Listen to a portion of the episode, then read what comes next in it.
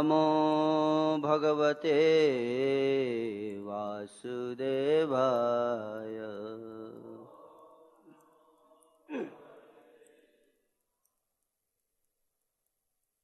ओम नमो भगवते वासुदेवाय।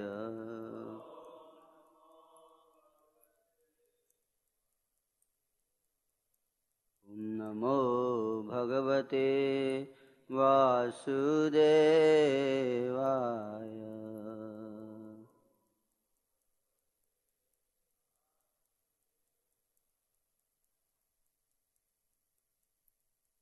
आज श्रीमद्भागवत के चतुर्थ स्कंध के पच्चीसवां अध्याय, इस अध्याय का नाम है राजा पुरंजन के गुणों का वर्णन।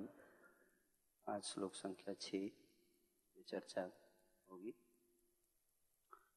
गृहेषु कूटधर्मेषु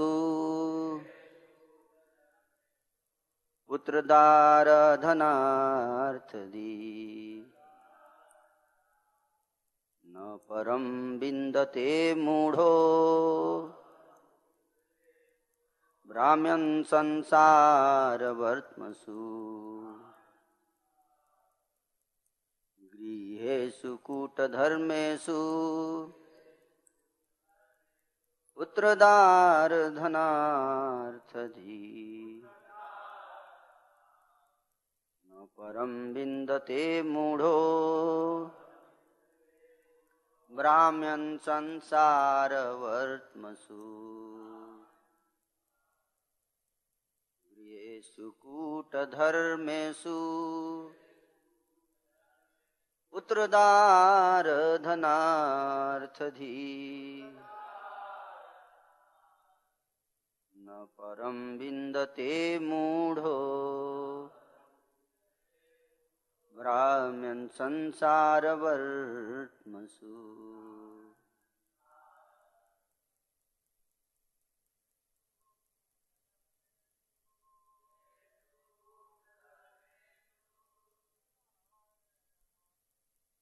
पुत्रदाराधनार्थधी न परं विन्दते मूढो भ्राम्यन् संसारवर्त्मसु। येषु कूटधर्मेषु पुत्रदाराधनार्थधी मूढ़ो संसारवर्त्मसु। कूटधर्मेषु पुत्रदाराधनार्थधी परं विन्दते मूढ़ो संसार।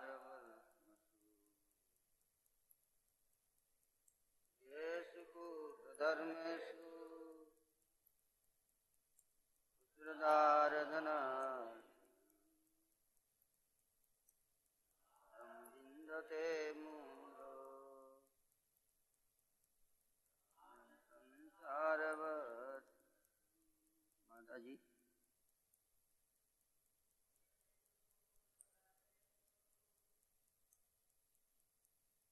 पुत्रदाराधनार्थधी परं विन्दते मूढो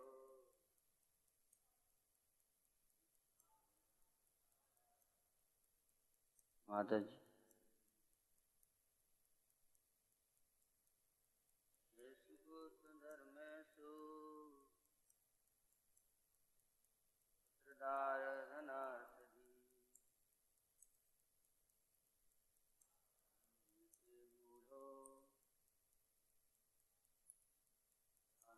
संसारवर्त्मनि।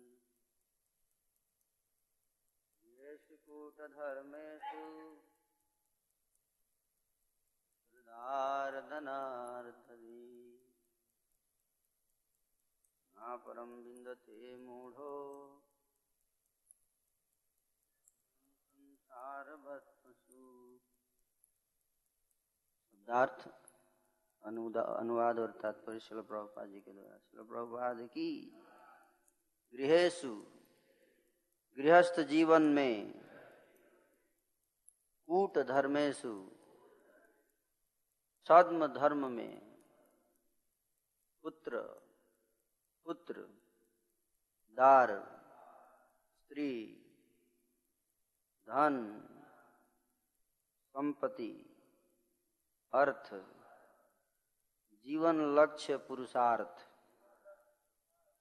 धीर मानने वाला, न नहीं, परम परम बिंदते प्राप्त करता है, मूढ़ दुष्ट ब्राह्मण घूमता हुआ, संसार संसार के वर्तमसु रास्तों पर। अनुवाद। जो तथाकथित सुंदर जीवन अर्थात संतान तथा स्त्री में फंसकर गृहस्थ के रूप में रहने तथा संपत्ति के पीछे लगे रहने में ही रुचि रखते हैं, वे इन्हीं वस्तुओं को जीवन का परचरम लक्ष्य मान बैठते हैं।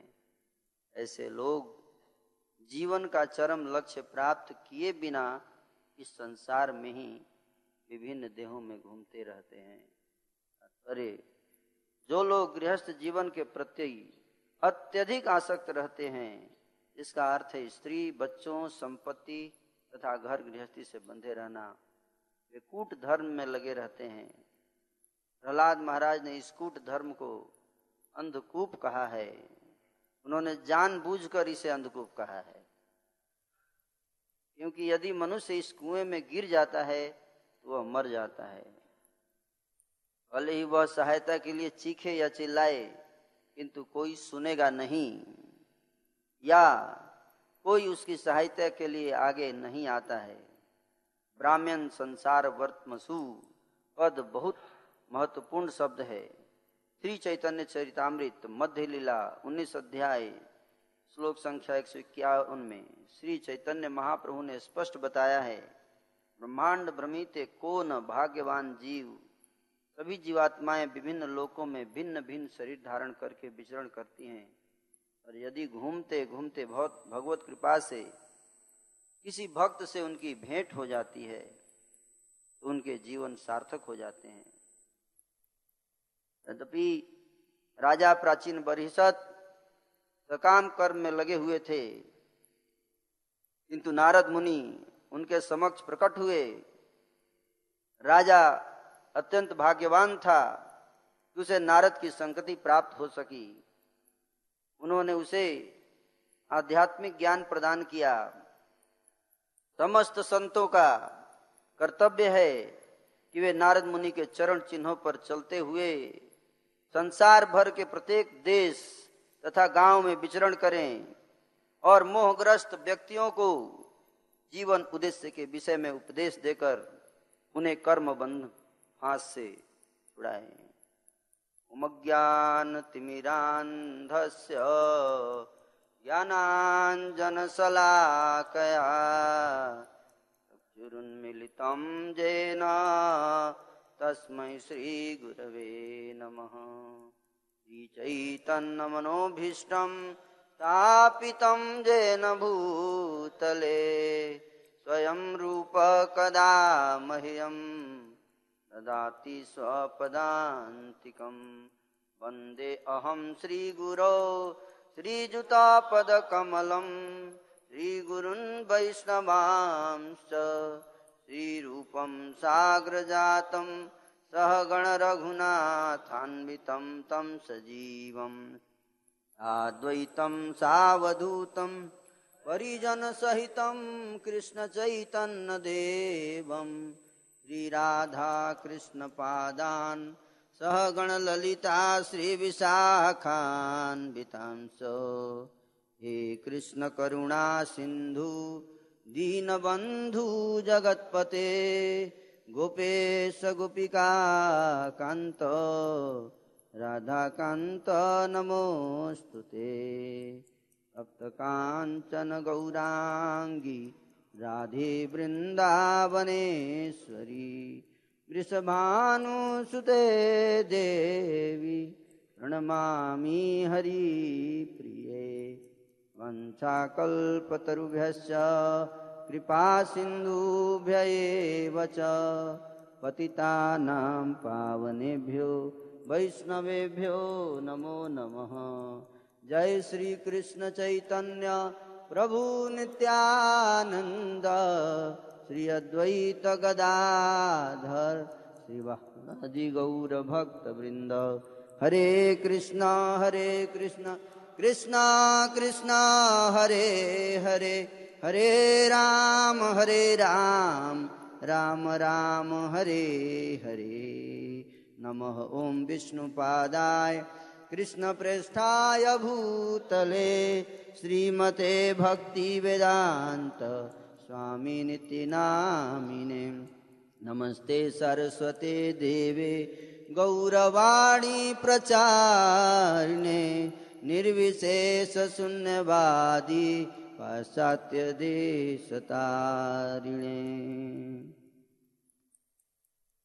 राजा पुरंजन के गुणों का वर्णन है इस प्रसंग में, जो प्रसंग प्रारंभ हुआ है जिसमें राजा पुरंजन का चरित्र, उनके गुणों का वर्णन।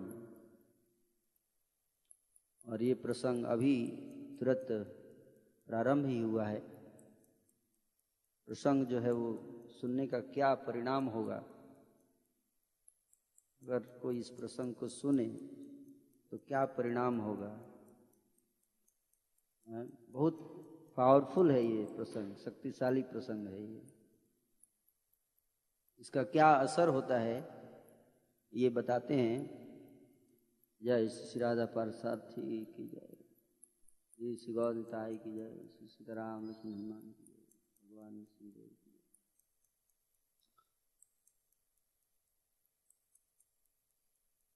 राजा प्राचीनबर्हि पर इस प्रसंग का क्या असर पड़ा, इसका वर्णन करते हैं।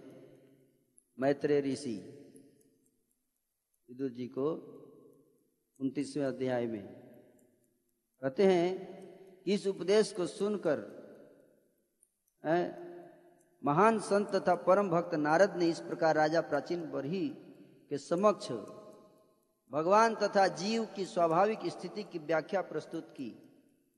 राजा को आमंत्रित करते हुए नारद मुनि सिद्धलोक को वापस चले गए। ये पूरा प्रसंग जो है इसको आ, एक नटसेल में, सारांश में, लास्ट में कहते हैं कि इसमें क्या बताया गया है। कहते हैं कि भगवान तथा जीव की स्वाभाविक स्थिति की व्याख्या है ये पूरा प्रसंग। भगवान की क्या स्वाभाविक स्थिति है और जीव की क्या स्वाभाविक स्थिति है, और उसकी व्याख्या करते हैं। और नारद जी इस व्याख्या को करने के बाद चले जाते हैं अपने धाम सिद्धलोक को। उसके बाद इसको सुनने के बाद क्या असर पड़ता है राजन राजा प्राचीनबर्हि के पास के ऊपर, है ना, इसको जानना बहुत जरूरी है। और हम लोग मैच करेंगे कि हमारे ऊपर भी असर ऐसा ही पड़ रहा है या कुछ और। असर ऐसा ही पड़ना चाहिए। कहते हैं इसको सुनने के बाद अपने मंत्रियों की उपस्थिति में राज ऋषि प्राचीनबर्हि ने अपने पुत्रों को नागरिकों की रक्षा करने के लिए आदेश छोड़ा। सबको बुलाए, मीटिंग बुलाए, सब आ जाइए, सारे मंत्री सब आ जाओ। मंत्रियों की मीटिंग बुलाने के बाद बोले, अब मैं रिजाइन दे रहा हूं, रेजिग्नेशन। तब बोले, अभी तो आपके पुत्र तपस्या में लगे, अभी वापस नहीं आए हैं, इंतजार कीजिए, वापस आएंगे तब जाइएगा वन में। बोले, आई एम सॉरी, मेरे पास टाइम नहीं है। अब कह रहे हैं कि आदेश छोड़ा, आदेश छोड़ा, ये नहीं कि वेट किए पुत्रों का आएंगे तब हम नारद मुनि की बातों पे अमल करेंगे, नहीं, तुरंत आदेश छोड़ के message lift lift left the message for the पुत्रों के लिए संदेश छोड़ दिए। तब उन्होंने घर छोड़ दिया और तपस्या हेतु कपिल आश्रम नामक तीर्थ स्थान के लिए प्रस्थान किए। घर त्याग दिए और कपिल आश्रम चले गए। कपिल आश्रम गंगा सागर, गंगा सागर में राजा प्राचीनबर्हि तपस्या किए जाकर। कपिल आश्रम में तपस्या कैसे किए? कहते कि कपिल आश्रम में तपस्या करके राजा प्राचीनबर्हि ने समस्त भौतिक उपाधियों से पूर्ण मुक्ति प्राप्त कर ली। वह भगवान की दिव्य प्रेमा भक्ति में निरंतर लगा रहा।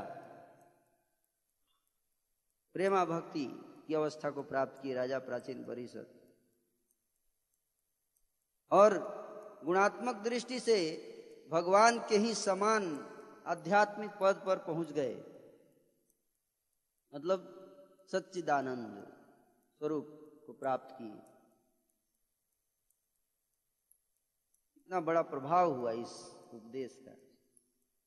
हे विदुर, जो कोई जीव के आध्यात्मिक अस्तित्व को समझने से संबंध नारद द्वारा कहे गए इस आख्यान को सुनता है या ऐसे अन्यों को सुनाता है, वह देहात्म बुद्धि के अवधारणा से मुक्त हो जाएगा। नारद मुनि द्वारा उद्घोषित यह आख्यान कथा भगवान के दिव्य ख्याति से पूर्ण है। अतः जब इस आख्यान का वर्णन किया जाता है तो वह इस भौतिक जगत को पवित्र कर देता है। वह जीव के हृदय को अपवित्र करता है और उसे आध्यात्मिक स्वरूप प्राप्त करने में सहायक होता है। जो कोई इस दिव्य आख्यान को सुनता है वह समस्त भौतिक बंधनों से मुक्त हो जाएगा और उसे इस भौतिक जगत में भटकना नहीं पड़ेगा।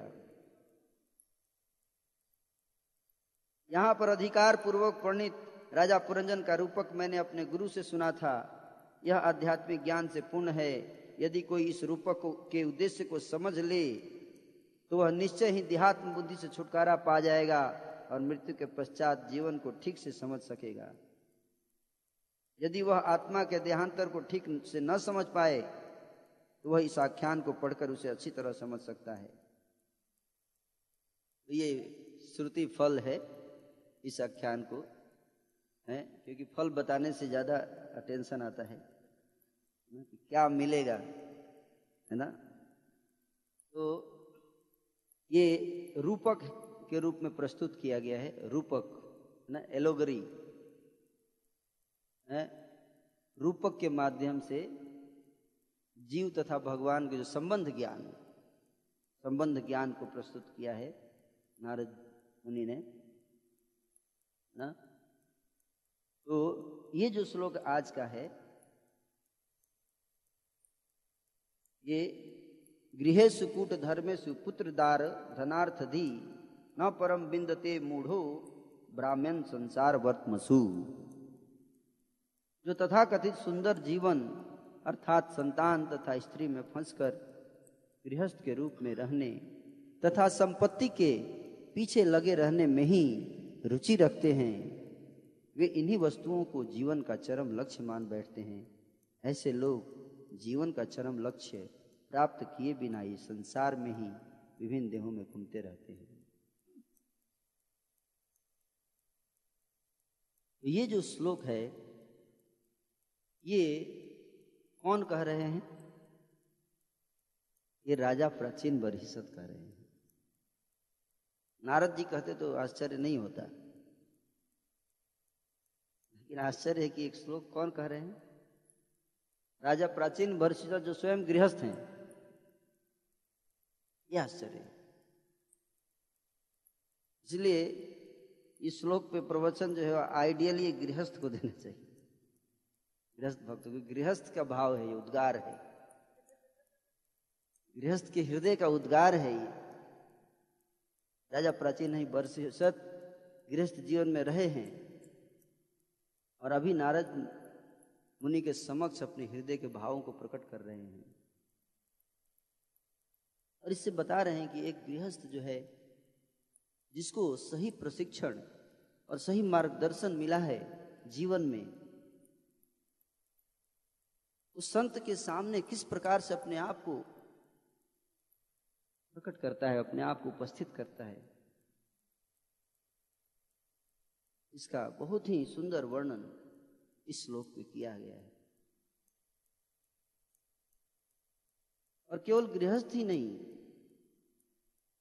वास्तव में इस संसार में जो भी व्यक्ति, इस भौतिक संसार में जो भी जीव इस संसार में फंसा हुआ है, एक तरह से माना जाए तो सब गृहस्थ ही है।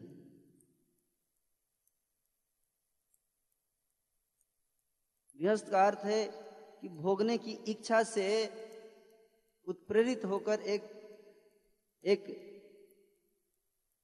समाज का, एक व्यवस्था का निर्माण कर लेना, इसी को गृहस्थ कहते हैं।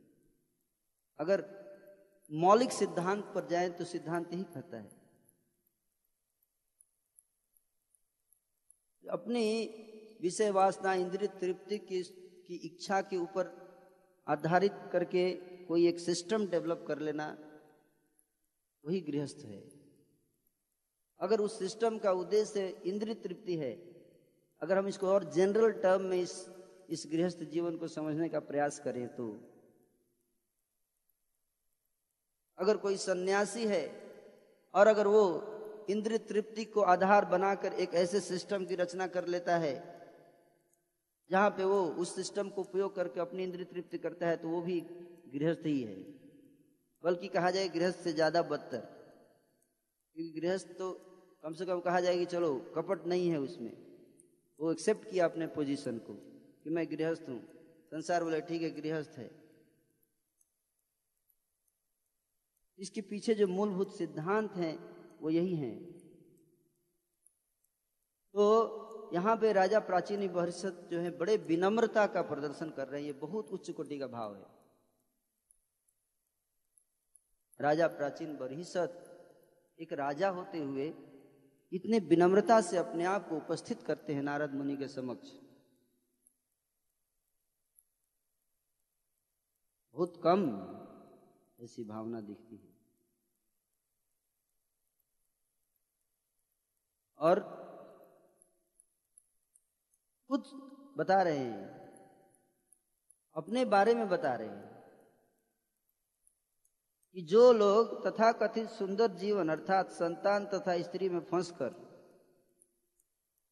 गृहस्थ के रूप में रहने तथा संपत्ति के पीछे लगने में ही रुचि रखते हैं, वे इन्हीं वस्तुओं को जीवन का चरम लक्ष्य मान बैठते हैं।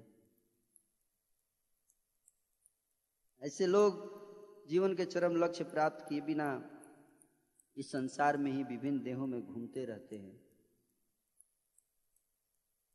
तो स्वीकार कर रहे हैं अपने पतित अवस्था को राजा प्राचीनबर्हि। इसको कहते हैं एडमिट, एडमिट करना। है तीन चीजें, admit, try and cry. First step क्या है? एडमिट करना। मैं फंसा हुआ हूं इस संसार में, एक परिस्थिति में मैं अपने आप को फंसा लिया हूं, फंस गया हूं मैं। इसको एडमिट करना है, क्योंकि जब तक व्यक्ति एडमिट नहीं करेगा तब तक उस है उसको कुछ भी संदेश मिले, कुछ भी व्यवस्था मिले वो, इसलिए हॉस्पिटल में पहले एडमिट करना पड़ेगा अपने आप, तब डॉक्टर इलाज करेगा। हर व्यक्ति को एडमिट करना चाहिए अपने आप को पहले। अगर हमारे अंदर कोई कमी है तो हमें उसे स्वीकार करना चाहिए। इस तरह से अर्जुन ने गीता में कृष्ण के समक्ष स्वीकार किया अपनी निकृष्ट अवस्था को। अर्पण्य दोषो अपहत स्वभाव दीक्षा मित्वाम धर्म सम्मूढ़ चेता जत श्रेयम स्यात् निश्चितम ब्रूहि तन्मे शिष्यस्ते हम साधिमाम त्वाम प्रपन्नम। विशेष तौर पे सबके समक्ष तो नहीं एडमिट करना चाहिए, लेकिन कम से कम गुरु के समक्ष, गुरु के समक्ष अपने आप को एडमिट करना कि हाँ मैं फंसा हुआ हूँ, है ना, इस परिस्थिति में फंसा हुआ हूँ, क्या मैं गृहस्थ हूँ और मैं गृहस्थ के सुंदर जीवन, संतान तथा स्त्री में फंसकर संपत्ति के पीछे लगे रहता हूँ, मैं उसी में रुचि रखता हूँ मैं, और इन्हीं वस्तुओं को जीवन का चरम लक्ष्य मान बैठा हूँ मैं, हे नारद मुनि। और मुझे पता है कि अगर मैं इसी तरह रहा तो इस संसार में विभिन्न विभिन्न देहों में घूमता रहूँगा। कहने का अर्थ ये है राजा प्राचीनबर्हि नारद जी से कह रहे हैं कि मैं इस बात को समझ रहा हूँ। कहने का अर्थ है आप कोई उपाय बताइए हे महर्षि, हैं हैं मेरी बुद्धि सकाम कर्मों में उलझी हुई है, इससे पहले वाले श्लोक में एडमिट कर रहे हैं, हैं स्वीकार कर रहे हैं, बहुत महत्वपूर्ण है, हैं ये शरणागति का फर्स्ट स्टेप है। भक्तिविनोद ठाकुर ने और आचार्यों ने भी इसको बड़े विस्तार से बताया। शरणागति का जो छह लक्षण है उसमें कौन सा लक्षण है, ये पहला लक्षण दैन्य, दैन्य दीन, दीनता का प्रदर्शन करना, हेल्पलेसनेस, असहाय हूं मैं। हुँ? भूलिया तो मारे संसार आसिया, हे नाना विध व्यथा, तुम्हार चरण ना भजिनु कभू, कहिबो दुखेर कथा। यहाँ भी क्या कर रहे हैं, एडमिट कर रहे हैं, हे भगवान मैं आपको भूल कर, हैं भूलिया तुम्हारे संसारे आसिया, इस संसार में आ गया और आकर क्या कर रहा हूं, ये नानाविध व्यथा, ये नहीं करें कि बहुत मजा आ रहा है संसार में आकर, बड़ा मजा मिल रहा है, ये भगवान आपकी बहुत कृपा है, आपकी कृपा से बड़ा आनंद में हूं मैं। हुँ? नहीं, आनंद याद नहीं आ रहा है, है? संसार के आनंद अगर स्मरण हो रहा है इसका मतलब माया की कृपा हुई है। तो संसार के आनंद स्मरण रहता है तो माया की कृपा है, हो रही है, और अगर संसार के दुखों का स्मरण हो रहा है तो कृष्ण की कृपा हुई है। और पश्चाताप कर रहे हैं, पहले एडमिट करके उसके बाद पश्चाताप करेंगे। तुम्हारा चरण ना भजिनु कभू, मैं तो कभी आपके चरणों का भजन नहीं किया, और ये बड़ा दुख है, दुख की बात है। आज मैं आपको अपना सारा दुख का कथा सुनाऊंगा। जननी जाठरे छिलामो जखोन, विषम बंधन पासे, एक बार प्रभु देखा दिया मोरे, बंचिले दिन दासे। कि जननी माता के गर्भ में मैं पड़ा हुआ था और तब आपने उस समय दर्शन दिया इस दास को, इस दास को दर्शन दिए, और आपने मुझे इस दर्शन देकर मुझे अपने जीवन के लक्ष्य का स्मरण कराया। और फिर भी ए, बाहर आते ही मैं भूल गया उसको, बाहर आते ही भूल गया। तो ये सारा चीज जो है, और लास्ट में कहते हैं वार्धक्ये खन उपाय विहीन, नाना दुखे जर्जर, भक्ति विनोदा प्रभुर चरणे करे दुख निवेदन। जब बुढ़ापा आ गया, उपाय विहीन, अब तो कोई दिमाग काम नहीं कर रहा है, नाना दुखों से मेरा शरीर जर्जरित हो चुका है, है? इसलिए भक्तिविनोद प्रभु के चरण में बड़े ही दुख से कातर भाव से निवेदन कर रहे हैं, हे प्रभु मेरे ऊपर कृपा कीजिए। जिसको कहते हैं हेल्पलेसनेस, उपाय विहीन। अब उपाय नहीं दिख रहा है, कुछ भी उपाय नहीं दिख रहा है, हेल्पलेस हूँ, हेल्पलेस, असहाय हो गया हूँ। इसको कहते हैं दैन्य। जब तक ये दैन्य भाव, ये फर्स्ट स्टेप है शरणागति का। मामेकम शरणम व्रज। शरण में आने का अर्थ ये नहीं है कि खूब अच्छे से पूरा लेट जाइए, एक एक अंग सब जमीन में टच कर जाए, जब पूरा नाक और सब, तो मान लीजिए कि शरण में आ गए, ऐसा नहीं है। चेतना का विषय है, इन भावों का विषय है। हो सकता है कोई बहुत अच्छे से प्रणाम करे, लेकिन चेतना जब इस स्तर पे आ जाती है, इस इसको जब महसूस करता है जीव, वही से वास्तव में शरणागति प्रारंभ होती है, और तभी वास्तव में शुद्ध भक्ति प्रारंभ होगा।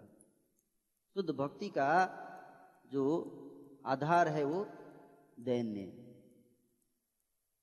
जब तक दैन्य नहीं आएगा तब तक शुद्ध भक्ति का जो है अभ्यास नहीं किया जा सकता है,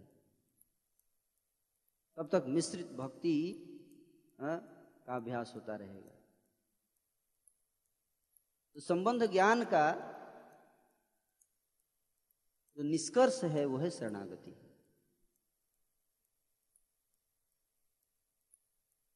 इसीलिए भगवद गीता के निष्कर्ष में भगवान ने अंत में जाकर शरणागति पर जाकर समाप्त कर दिया। पूरी भागवत गीता संबंध ज्ञान है,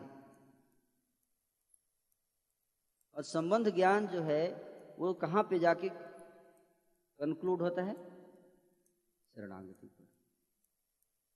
मामेकम शरणम व्रज।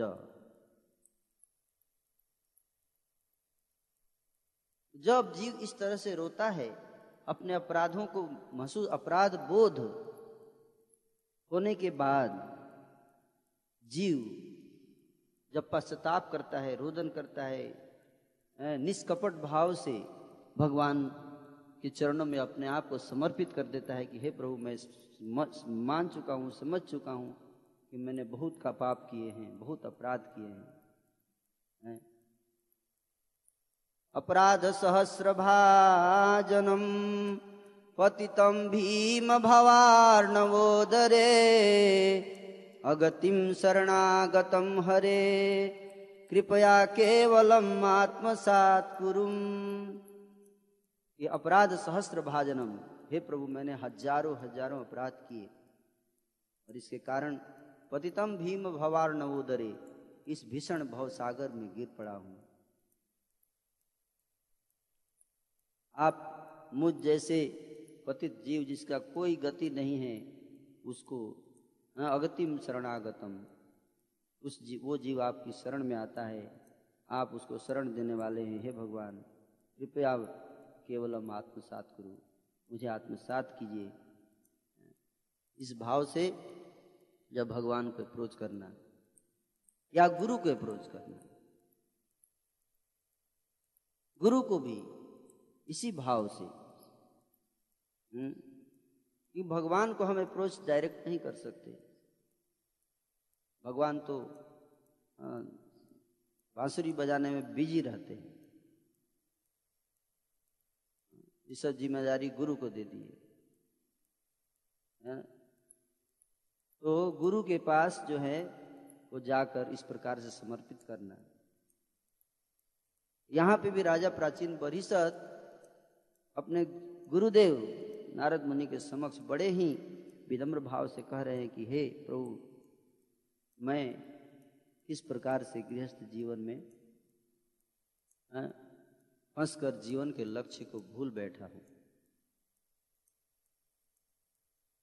तो प्रभुपाद जी बता रहे हैं प्रहलाद महाराज का जो संदेश है, गृहम अंधकूपम, गृह जो है वो अंधकूप के समान है। हुँ? अंधे कुएं में व्यक्ति गिर जाता है और चिल्लाता है तो वहाँ कोई आता भी नहीं है, भले ही वह सहायता के लिए चीखे चिल्लाए किंतु कोई सुनेगा नहीं या कोई उसकी सहायता के लिए आगे नहीं आता। और आगे श्रील प्रभुपाद जी कहते हैं कि श्री चैतन्य महाप्रभु ने बताया है कि ब्रह्मांड भ्रमित कोनो भाग्यवान जीव, ये सभी जीवात्माएं विभिन्न लोकों में भिन्न भिन्न शरीर धारण करके विचरण करती हैं, और यदि घूमते घूमते भगवत कृपा से किसी भक्त से उनकी भेंट हो जाती है तो उनके जीवन सार्थक हो जाते हैं। यद्यपि राजा प्राचीनबर्हि सकाम कर्म में लगे हुए थे किंतु नारद मुनि उनके समक्ष प्रकट हुए। राजा अत्यंत भाग्यवान था कि उसे नारद की संगति प्राप्त हो सकी, ये भाग्य है। सौभाग्य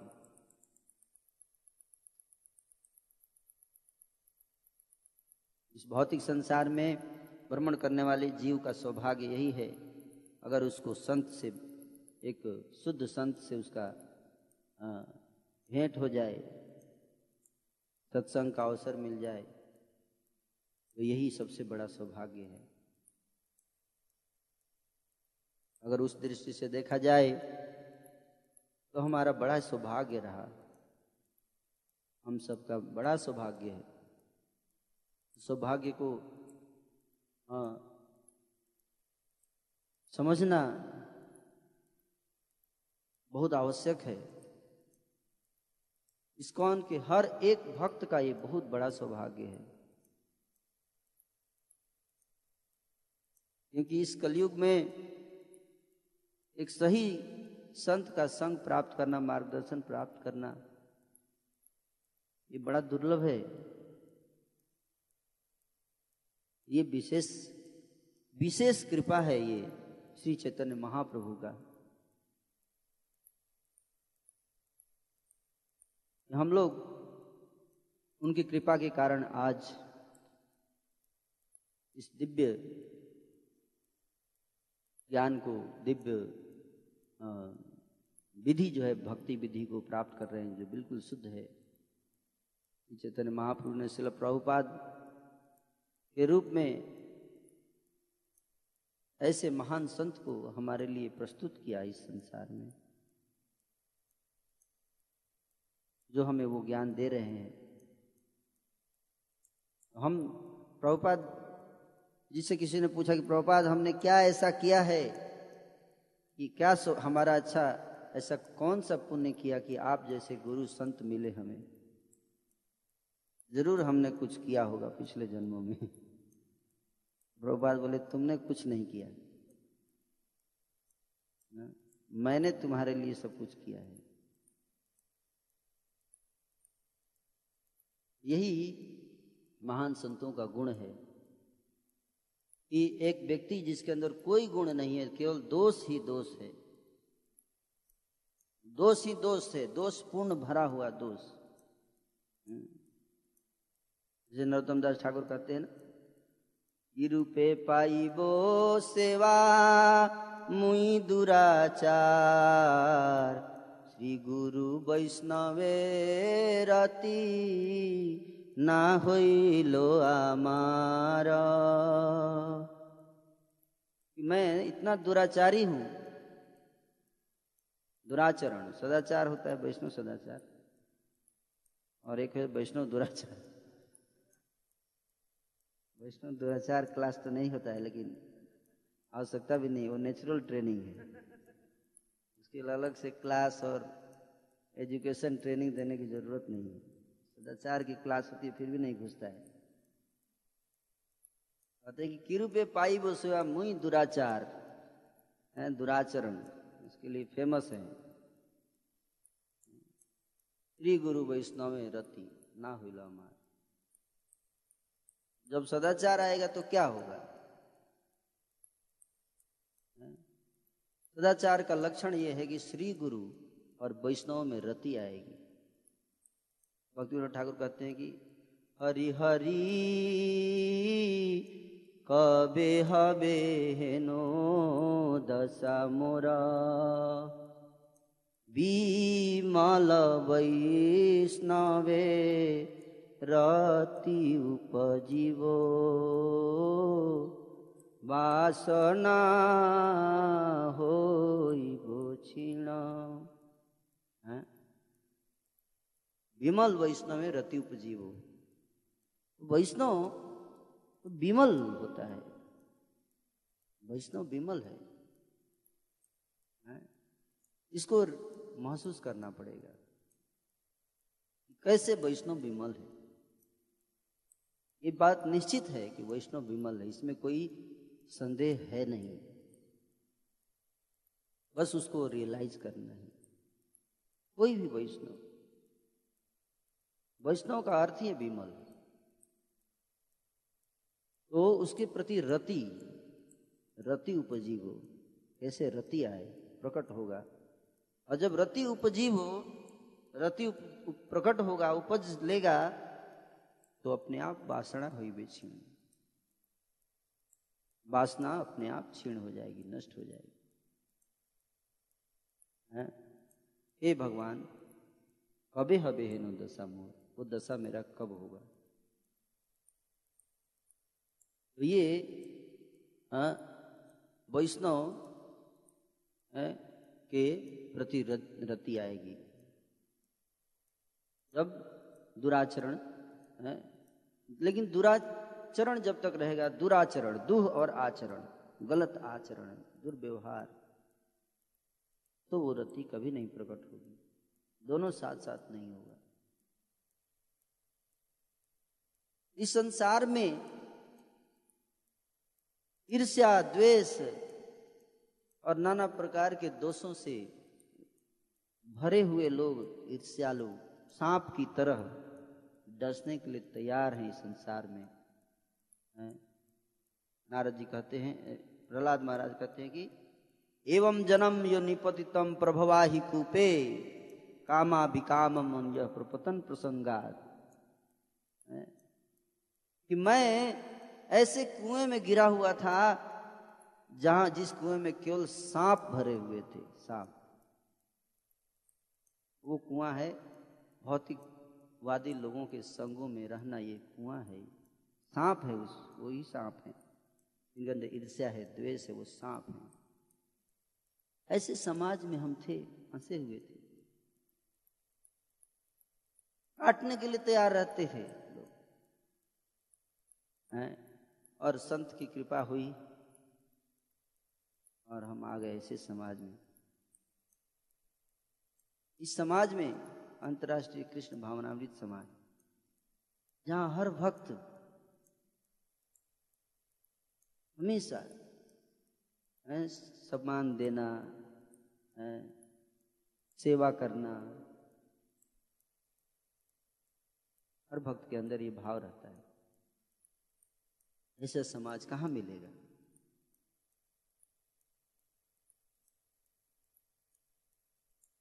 इस पृथ्वी में कहते ना, जो टॉप क्वालिटी का जो फल होता है भारत का, जो वो इंपोर्ट होता है, इंडियंस नहीं खाते, एक्सपोर्ट होता है। उसी तरह से जो उच्च कोटि के जो आत्माएं हैं वो सब एक्सपोर्ट होती है, इस्कॉन में जाती है।